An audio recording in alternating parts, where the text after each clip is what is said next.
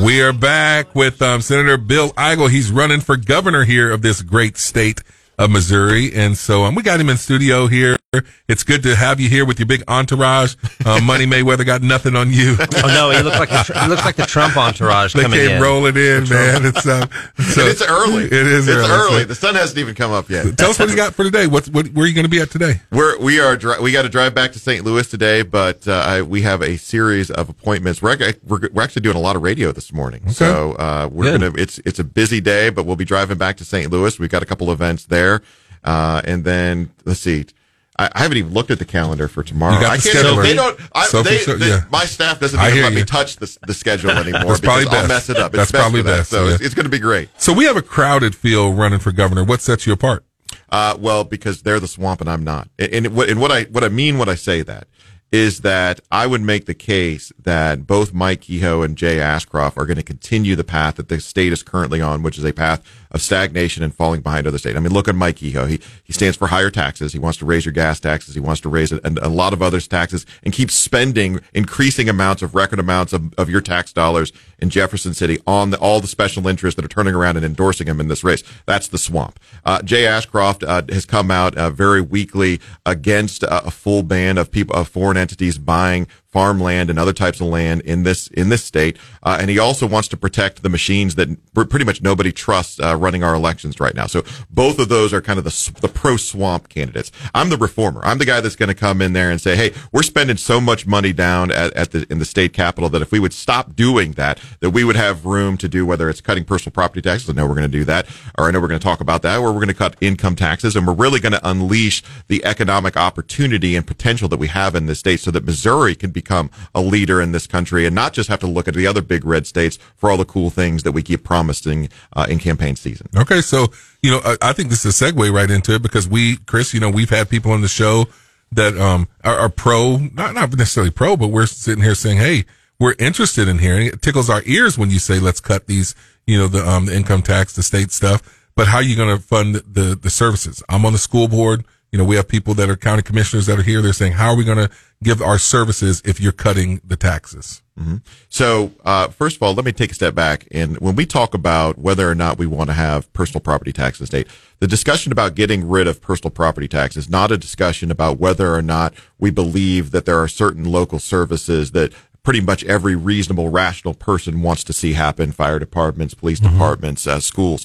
Uh, it's a discussion of whether or not funding those services by charging working and middle income class households rent just for the crime of owning a car every December 1st is the right way to do it.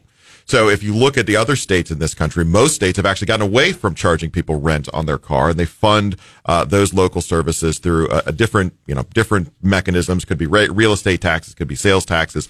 And if you look at Missouri in particular, the tax burden that Missourians are paying, both at the local level and the state level, is more than it's ever been before. We, we've never had more money adjusted for inflation going to our schools, going to Jefferson City, and and look at some of the outcomes. I mean, we just got back from a report uh, during the break that says the Springfield Public Schools won't even allow the Constitution to be distributed uh, at local school board meetings because they don't endorse the material. Yeah. I mean, that's the silliness that Yeah, we're getting for the result of spending all of this money. So, you know, it- what would we replace the money with? Well, how about the billions of dollars that are, are currently being uh, collected from uh, real estate property? What about the tens of billions of dollars that are being collected at the state level and are being wasted on pork barrel spending projects all over the state? You know, maybe instead of spending $50 million on private stadiums uh, and a new parking lot for the women's soccer team in Kansas City, maybe we ought to get rid of personal property Well, but. Senator, I want to ask you this though. So, you know, give me an example of a state that you're looking at. You're like, because like, so example, Florida, they obviously don't have it, but they have the tourism. Like, what's the state that we would model our, Well, your plan Tennessee? after? How about Tennessee? So Tennessee, uh, the demographics are very close to the state of Missouri. They don't have personal property tax, they don't have income tax, and they have a cap on sales tax. So they're able now. The biggest part of this equation, and, and to use Florida as an example, or Tennessee as an example, we're spending at the state level, we're spending twice per citizen what the state of Florida is spending. I mean, think about that for a second. I mean, does anybody believe that we have a more elderly population than the state of Florida? No, we don't. Oh, of course No, not. no. So, so really, we don't have a revenue problem Okay. in the state, and that's that's the problem. All the folks that are coming on to whether Okay. it's this show or anybody else saying, man, we can't get rid of personal property tax. They believe that we have a revenue problem if we suddenly get one of these, rid of one of these tax streams. I am making the case. I'm the only one making the case as it relates to the gubernatorial race that we don't have a revenue problem. It's not that the taxpayer isn't giving enough cash. to You're saying the money's somewhere. there. The money is We there. We have a spending Okay. problem. That, Okay, that's then. my, that's my take. Okay, so so right now the the way that it works is that no, I want to be two two questions here. First of all, are we talking about personal property tax or real estate property tax? So I think the conversation we're on right now is personal property Okay, tax. so we're However, leaving I think real there is estate- one for regular property Okay, tax. well, as there, there- okay, so that, that clears up a little bit And because personal property, are you talking about for the elderly? Because that's where we're at right now, aren't we? Like, No, if That's well, real estate. well, yeah, the real estate for the elderly. Yeah. Yeah, that's that's that frozen thing, which Yeah, is a whole frozen other thing. conversation. But I mean, what he's talking about is that when you if you if you rent, Right. if you rent, you don't own a house, You then don't you have to pay just pay on your car each year, or if you own an ATV or, or Right. something like that. So you're talking about right now that gets eliminated. Correct. That's step number one. That's step number Okay, one. well that's a smaller amount. That's a smaller amount because real estate property tax is a big chunk of the funding mechanisms for For school schools, districts, yeah. for fire districts, for those kind of things. So that's a totally different conversation. But so you're now, saying both, though, right? You it- want to eventually get rid of both. Is So I think there's? I think there's two conversations there. First of all, let me let me give a disclaimer. I, I've never met a tax that I wouldn't cut. just so Okay, you guys know yeah, and I mean, There isn't hey, a tax out there. as a person that "Would pays, I'm- yes, I'll cut that. I'm tax. listening. You got my, So- my earphones on, too. man. So let me let me let me let me try to go run through this. First, let, let me let me go with personal property tax. The value of every personal property tax for every citizen in every business in every county of the state is about 1.7 billion. 1.7 billion in total. Um, the the growth in revenue that we had in state revenues in Jefferson City last year, just the growth for last year was two billion dollars. Just the growth. So I would make the case that relatively easily we could move away from personal property tax relatively quickly. Uh, whether that is a Makes whether that we just cut it, uh, you know, it, you know, cut, just chop off a piece of it and then refund it with some of the growth that we're seeing in Jefferson City, whatever that car formula looks like, we can get rid of personal property tax really quickly. Now, oh, Go ahead. No, go ahead. Sorry. Go ahead. Sorry. So then there's a conversation I think about uh, real estate taxes because real estate taxes assessments have been going so have been skyrocketing. I mean, in Kansas City where I was over the weekend, uh, they they're seeing their assessments go up 35 percent on residential properties. They're seeing their commercial assessments go up 25 percent. It's the same. It's not quite as high in Springfield, but it's it's going up all over the state. So I think we need to have a discussion of how how do we bring that tax burden down as well. Well, Texas actually gave uh, Texas actually did this uh, just a few weeks ago. They passed one of the largest property regular property tax cuts in state history, and I think in American history, uh, by by calling in the legislature and setting aside future state revenues to alleviate and reimburse local areas for a reduced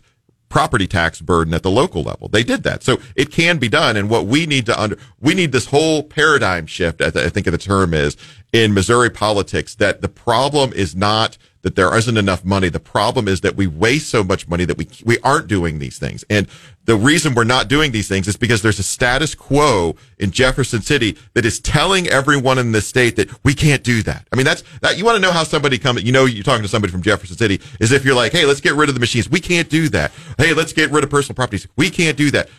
Jefferson City is full of these people. Mike Kehoe's one of those people. Jay Ashcroft's one of those people. They're the ones saying, hey, you know, they can't even imagine the Missouri that I'm talking about that's actually going to start growing and leading this country. And the only thing that we have to break are these false narratives that the swamp who's benefiting from all of this money being spent at the local level and at the at the state level. If we break these narratives and people come to the real, I mean, people are already feeling it. Everybody in this room right now knows that you're giving more to government than you ever have before. That's right? true. Everybody knows that. So we just need a reformer, a a a champion to go down there, and instead of worrying about how government's going to get more cash, they're going to worry about how people are going to keep more of their money. So, so here's the here's the pushback that I'm going to see on it for you. Okay. Okay, because uh, by the way, I love big audacious goals. I love them. I love when people set big goals and then when people laugh at them and then they go out and accomplish that. Mm-hmm. It, it, that's where that's what America was built on. Would mm-hmm. you agree with that? Right. Okay, 100%. great. So here's the pushback. So so here's what you're going to find, and and I I think it's just going to as you move forward with your campaign. If this is your big audacious goal, right, then then you're going to have to come up with a solution because the money doesn't go to the state. The money comes into the county, and then the county disperses it to their taxing districts. Like for example, uh, Commissioner Bob Dixon said they have 41 taxing districts right here uh, based on personal property tax and real estate tax. That they're distributing those funds to Willard Fire District to Battlefield Fire Protection District to, you know, Ash Grove, you know, Public School District, right? So mm-hmm. My question to you is, is that, that that's, you don't have to have, you don't have to answer today because I know you're going to be back on the show. I just want to know down the road, I think you're going to have to, you're going to have to address that, that now you're saying, okay, we're going to eliminate it, but the counties are, and, and the school, the school boards and the superintendents and the fire chiefs, they're all going to be sitting there going, okay, great, but, but this money never went to the state. It went straight from the county, county to the taxing districts. Well, I mean, the local counties are, are, are taking all sorts of money from the state right now already. I mean, they're taking money for schools. They're taking money for uh, infrastructure projects. They're taking money for uh, police. They're taking they're, they're, taking money for their sheriffs. They're taking money for all sorts of things right now. So uh, I'm confident that uh, if the state uh, were assisting with a few additional things, that gosh, I, am I'm, I'm really confident that the local counties would find a way to spend it on the things that they think need to be spent on. So I, I'm not worried about that at all. I'm worried about the fact that you know we had in this year's budget we had $10 billion of new decision items in this year's budget. $10 billion, new decision items. So new projects, new spending, uh, priorities that could, had we decided not to spend all and waste, in my, in my opinion, waste all this money, what could we have done with $10 billion? Well, yeah. we certainly, we could have gotten rid of personal property tax, but you know what's crazy? For $10 billion, just so you know, that we could have gotten rid of not just personal property tax, but we could have gotten rid of real estate tax proper pro, real estate taxes for every citizen in the state for that much money. That's how much money we're wasting in Jefferson City, and I just think we can do a lot better. Well, Senator Eigel, I mean, I I think we all love to to hear cutting taxes. That that tickles my ear. I'll tell you that, and I'm open to ideas. That's why I love talking with you. Um, and I'll say this, you know, thanks for your ideas. The you know, there I, I'm gonna I'm gonna give you this last thing and thought, and, and we'll talk about this some other time. I, I think that the entities that are going to be affected want to be in on the discussion mm-hmm. because, you know, superintendents, um, you know, the, a lot of the commissioners, they're saying, Hey, we hear about these things. I, we want to be in on discussion. So I would just say talk to them because let's let's talk about how we can make this happen. Everybody wants taxes cut. Well, I'm I'm happy to talk to them, and, and I think that uh, you know I've been the only person in government in Jefferson City, the only one that is even pushing this conversation. Hey, it's intriguing. Right I'm not gonna that, lie. Uh, and I think that uh, that reflects well for the message that I've got, and I think it reflects poorly the fact that my opponents haven't even begun to have this kind of conversation. Very intriguing. So BillEigel.com, that's where you can find him, BillEigel.com. It's always great to have you and your posse here in studio. And um, we'll be um, we right after um, traffic with Don Luzader. We're going to discuss Matt Gaetz versus McCarthy. The showdown continues.